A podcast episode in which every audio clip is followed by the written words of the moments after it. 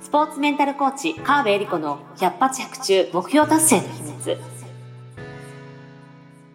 この番組は本番発揮力、習慣力、日々の取り組みの質、チームビルディングやコミュニケーション力、自分との対話などなど、スポーツだけではなくビジネスにも教育にも共通するメンタルの整え方について、オリンピック選手のメンタルコーチ、川辺恵里子があなたからの質問に直接お答えしながらお届けする番組です。ジュニア選手、トップアスリートから営業マン、企業経営者まで現状把握力、フォーカス力、イメージ力を高めて目標達成までをサポートするハルアス株式会社の提供でお送りします。はいどうもこんにちは。スポーツメンタルコーチ川辺理子の100発100中目標達成の秘密第2回目です。イェイイェイ来ましたね、第2回目。来ました。来ましたね。あ、まず自己紹介しなきゃですね。えー、ナビゲーターのトーマス・ジェイ・トーマスです。そして、はい、スポーツメンタルコーチの川辺理子です。はい、ありがとうございます。よろしくお願いします。この番組はですね、スポーツメンタルコーチの川辺理子先生に、えー、こういろいろね、皆様からのご相談に答えていただいて目標達成できるようになろうよっていうような、はい、えー、コンセプトでやってる番組でございます。よろしくお願いします。お願いします。お願いします。で、第1回目で結構いろいろ教えてくれましたけども、はい。あの、これ聞くの忘れたなっていうのが一個あって、うん、あのどうしてメンタルコーチになってるんですか？どうして？これですね、うん、初めましての方には必ず聞かれるそれこそ百発百中聞かれる質問なんですけど、答えるだけで2時間かかるなっていう。でも別のなんか動画とかでやった方がいいかもしれないですね。なんですけど簡単に言うと、うん、あのー、簡単じゃないかもしれないけど、うん、オリンピック選手との出会いがあって、ちょっと子供を産んだ後に、うん、親子のコミュニケーション講座っていうのがあって、うん、あちょっと面白そうだなと思って思って行った学校に、うん、あのオリンピックのメダリストの方が先生をされていて、うんうん、お話を聞いてるうちにあメンタルアスリートってメンタル大事なんだとか、はいはいはい、それをサポートする仕事があるんだっていうのを知って、はいはい。はい、もともとオリンピック大好きだったので、アスリートのメンタルサポートしたいって思ったんですよね。でなぜかですよ、うん、本当なぜかですけど、うん、メンタルだったらオリンピックいけるかもしれないって思ったんですよね。おなんかすごいですね。そう。ここは結構いるここが2時間分ぐらいね あのあるので、まあ、それはおいおいそう。一旦今日はじゃあちょっと割愛して。ね、でで私は当時あの会社員だったんですけども、うん、まあ、そこからオリンピック選手のメンタルコーチになるということを目標に、えー、コーチングを受けながら、うん、そこを目指していって、で、実際オリンピック選手で、まあ、会社を辞めて、うん、オリンピック選手のメンタルコーチになることを目指して、アスリートのサポートを始めた。で、素晴らしい。本当にご縁があって、オリンピック選手のサポートさせていただいて、今に至るっていう、ね、すごい目標達成したわけですね。そうですね。すごいすごい私。すごい。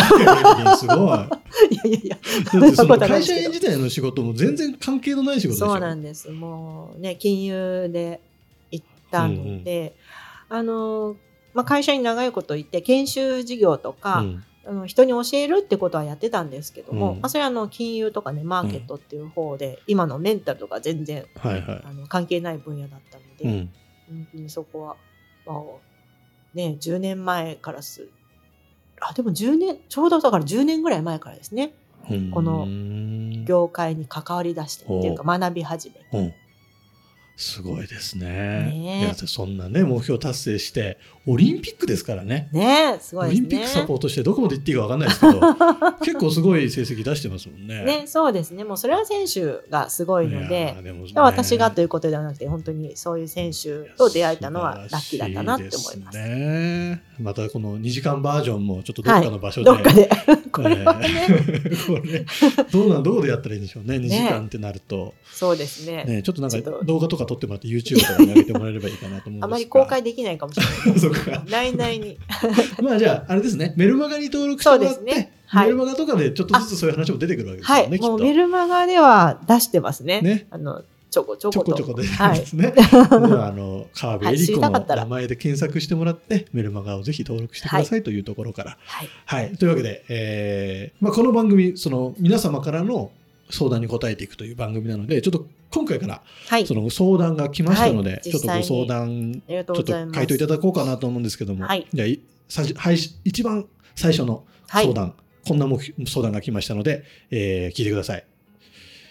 目標を決められなくて目の前のことばかりになってしまいます。人からプライベートや仕事のお誘いに引っ張られて、えー、自身の目標達成が後回しになってしまう。えー、そんなことがあります、えー、後悔することがよくあるのですが、どうすれば目標達成に集中できるのでしょうか？というようなお問い合わせですね。はい。目標を、えー、目標を立てなきゃと思ってるんだけど、それ以外のことに引っ張られてしまう、みたいなことですかね。ね。どうしたらいいですか？ねどうしましょうね。って。もうす。ごいわかると思って。あのー、忙しい方だと思うんですね。うん、この質問してくださった方も、まあ、多分優秀な方で、うん、あの仕事がいっぱい来ちゃう。うん、と、目の前にやんなきゃいけないことがたくさんあって、でしかも真面目だからそこをね、やらないとっていうふうに思っちゃうと、ど。うしても自分のことが後回しになっちゃうっていうね、真面目で心優しい方だと思うんですよね。で、これをどうしたらいいかっっていうことなんですけど、うん、まあ方法はいろいろあるんですけど、うん、まあ、ここがコーチングだとえじゃあもうちょっと状況を教えてください。今どういう状態なんですかっていうねあの現状をお話ししていただくんですよね。で現状っていうのはやんなきゃいけないことを全部書き出すとか、うん、えー、まあ、目標、まあ、決められないってなってるんですけど、うん、じゃあ今年1年もうすでに決まってるスケジュールを書き出してもらうとか、例えばそれは何かこう会社の繁忙期があるとか、まあ、例えば子供がここは夏休みで家にいることが多いとか、うん、まあ、この辺で家族で旅行に行こうかなと思ってるとか、うん、なんか目標っていうわけじゃなくて、うん、なんかこう出来事だったり今年例えば今年1年っていう意味で言うと、うん。え1年間にどういうことが起きそうかっていうことを書き出してもらう、うん、今頭の中にあることを書き出してもらうっていう、うん、今何が起きてるのかを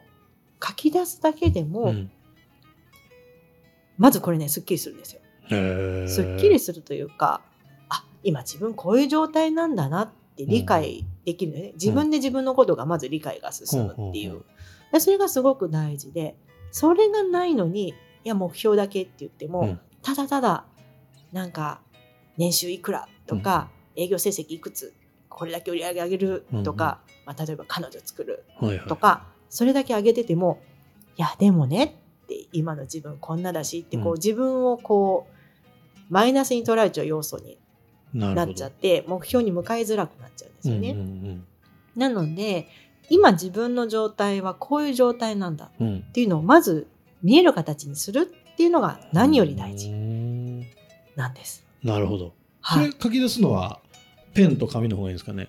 そなんか帰り道スマホでポーって入れまあそうですね。簡単なのはスマホがでもいいんですけど、うん、コーチングだとねあの付箋とかノートに書き出してもらったりするんですよ。付箋とかね。そうそうそう。それなんで付箋だといいかっていうと、うん、バーッととりあえず書き出した先に、うん、今度は優先順位をつけるっていうことをするんですよね。なるほど。であの例えばやんなきゃいけないことをバーッと書き出して、うん、とにかくいっぱいあるから、うんうん、全然できないと思ってても、うん、じゃあやんなきゃいけないことまず全部書き出してみましょうってって書き出して整理してみたらなんかいっぱい細かくはあるように見えて、うん、整理したら大きく分けたら3つの分野だなっていうふうになったりすると、ね、あじゃあこれはここからやればいいとか、これは今やんなくても来月すれば済む話とか、うん、そもそもこれやんなくてもいいかもねとか、うん、っていうふうになってくるとあ今すぐやんなきゃいけないのこれだけかってなると、ね、それが分かるとなんだみたいな感じですごく楽になるんですよね。付箋便利っすね。付箋すごい便利です。確かにエリンいつも付箋めっちゃ持ってますもんね。ノートとか手帳付箋だらけで逆によく分かんなくなっちゃう時も。分かんなくなるんかい。なんか付箋がボロボロ取れてこれ何だったっけってことはあるんですけど。それやりすぎなパターンですね。そうそうそうそう。で、まあ、これでもやりやすい方法でいいと思って確かに。100均とかでね、簡単に、ね、そうそうそう、好きなあのやつをか、うん、そうそう選んでもらったらいいかなっていうのと、うんそうあとはあのまあそういうふうに見えるか、見える化するっていうのが大事なのと、うん、あとでもこうやんなきゃいけないことが多くて自分のことが後回しになっちゃう方の場合は、あのももちろん目標を作るっていうのも大事なんですけど、うん、今やってることが本当にこれ必要っていう問いかけをするっていうのも大事なんですよ。もうこれ自分がやる必要があるのかとか、うん、そもそもこの項目このタスクはいるのかいらないのかっていうのをちょっと考える時間を取ってもらいたい。なるほどね。なかなかでもこう、そうなん頼まれちゃって、そうなんですよ、ね。やりたくないんだけど、みたいなのもいっぱいあるじゃないですか。そう。で、やんなきゃいけないこともあると思うんですけど、